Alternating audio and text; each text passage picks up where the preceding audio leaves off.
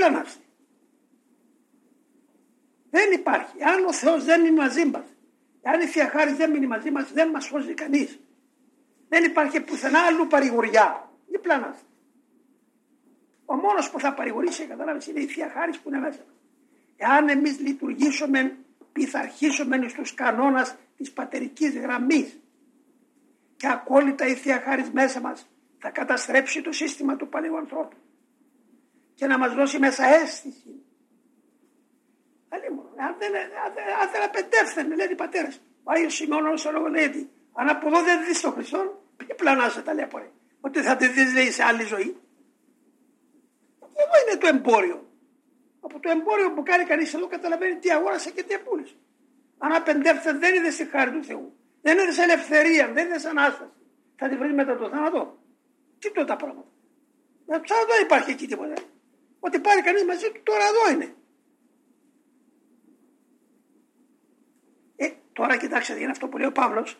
Δηλαδή γάλα τώρα να κάνουμε να πίνετε γάλα. Τώρα είστε τόσα χρόνια μοναχοί που τώρα πρέπει να είστε καθηγητές και πνευματικοί. Και τώρα σας πιάνουμε από την αρχή πάλι. Καταλάβες. Για ε, πλήσιμον και για νύψεις και για ποτήρια και για αυτά που λέει ο Μουσαϊκός νόμος.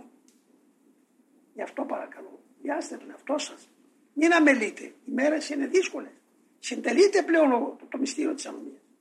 Βιαστείτε λίγο παραπάνω, είναι έκτακτα τα μέτρα. Μην θέλετε διέγερση. Είστε λογικοί άνθρωποι. Είστε κατηρτισμένοι. Έχετε όλα τα εφόδια. Ξέρετε και γράμματα. Τα οποία είναι ικανά να σας σοφήσουν προς σωτηρία. Μην πάει χαμένα όλα τα, τα στοιχεία. Τι θέλετε άλλο ρε παιδιά. Να ψωμί έχουμε. Δεν μας λείπει τίποτα.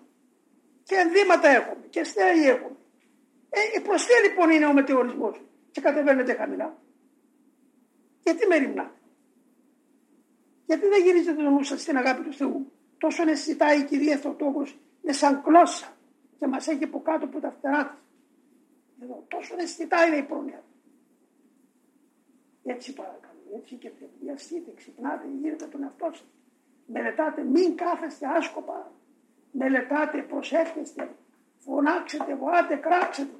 Κράξετε να ακούσει την κραυγή μας ο Θεός. Ο Γέρος Σοφρόνιος, ο Άγιος Σοφρόνιος. Έλεγε ο καημένος. Δηλαδή φοβούμαι μήπως και δεν ακούσει την κραυγή μου ο Θεός. Εκατό χρόνια κράβγαζε και φοβόταν ότι δεν τον ακούσει. Και την άκουσε. Γιατί αυτός απόδειξε ότι δεν τον ενδιαφέρε τίποτα άλλο. Ούτε που βρίσκεται, ούτε που κάθεται, ούτε που ταξιδεύει. Τον ενδιέφερε η Θεία Χάρης. Και λαλούσε μέσα του η Θεία Χάρης. Και κατοικούσε μέσα στο άχτιστο φως. Ναι. Πέτυχε.